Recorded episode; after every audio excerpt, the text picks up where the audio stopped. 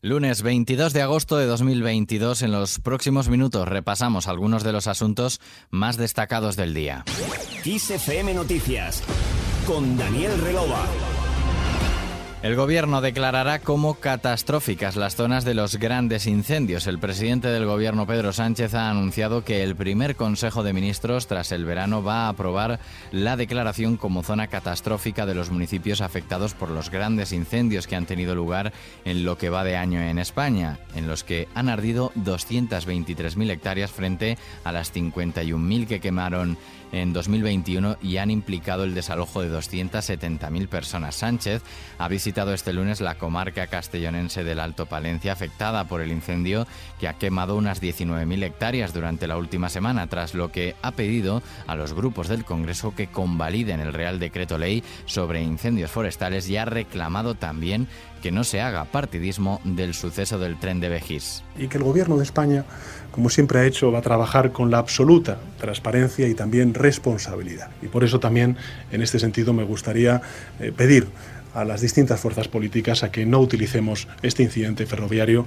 como un elemento de confrontación partidista. Estamos hablando de algo que está siendo objeto de, de, investigación judicial y, por tanto, lo que sí que les puedo trasladar es que el Gobierno actuará con la máxima responsabilidad lo que también buscará el Gobierno el próximo jueves es que la mayoría de la Cámara Baja apruebe el Real Decreto de Ahorro Energético. Desde la oposición de entrada ya le han dicho que no. El coordinador general del PP, Elías Bendodo, ha exigido a Pedro Sánchez que relea las medidas y que quite, según él, las frivolidades que se incluyen, como tener que quitarse la corbata, apagar escaparates o subir o bajar la temperatura para que su partido pueda apoyarlo. Este lunes, Alberto Núñez Feijó ha presidido el Comité de Dirección del PP tras el parón veraniego y a continuación Bendodo ha cargado en rueda de prensa contra el Ejecutivo de Pedro Sánchez. Por un lado se ha referido a la polémica que ha acompañado al bloqueo para renovar el Consejo General del Poder Judicial al hacerse público un acuerdo oculto firmado en octubre de 2021 entre el PP y el Gobierno y que ha enmarcado en un juego de cortinas de humo por parte de Sánchez. Escuchamos a Bendodo.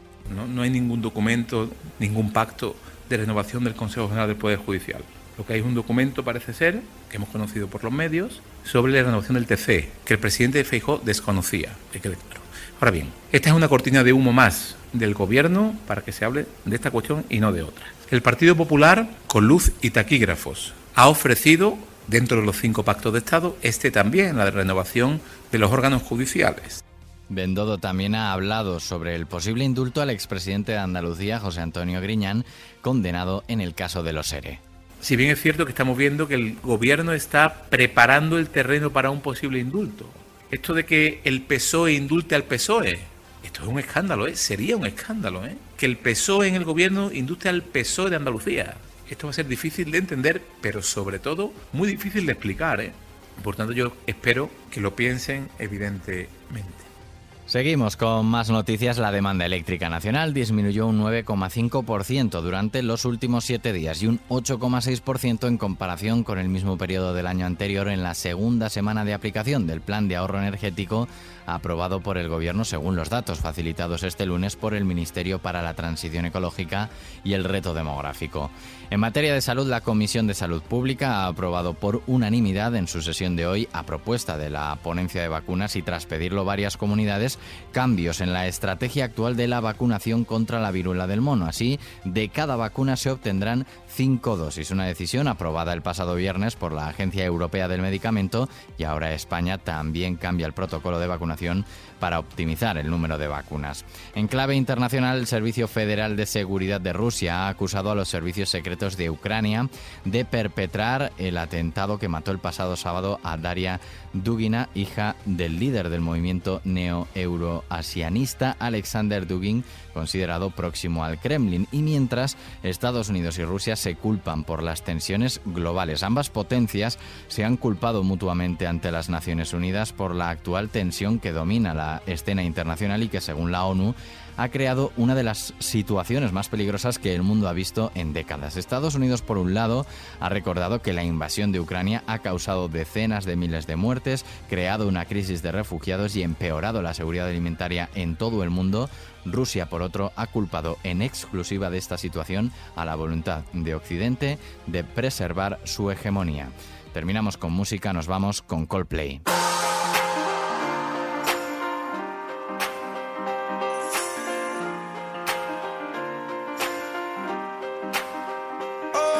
innocent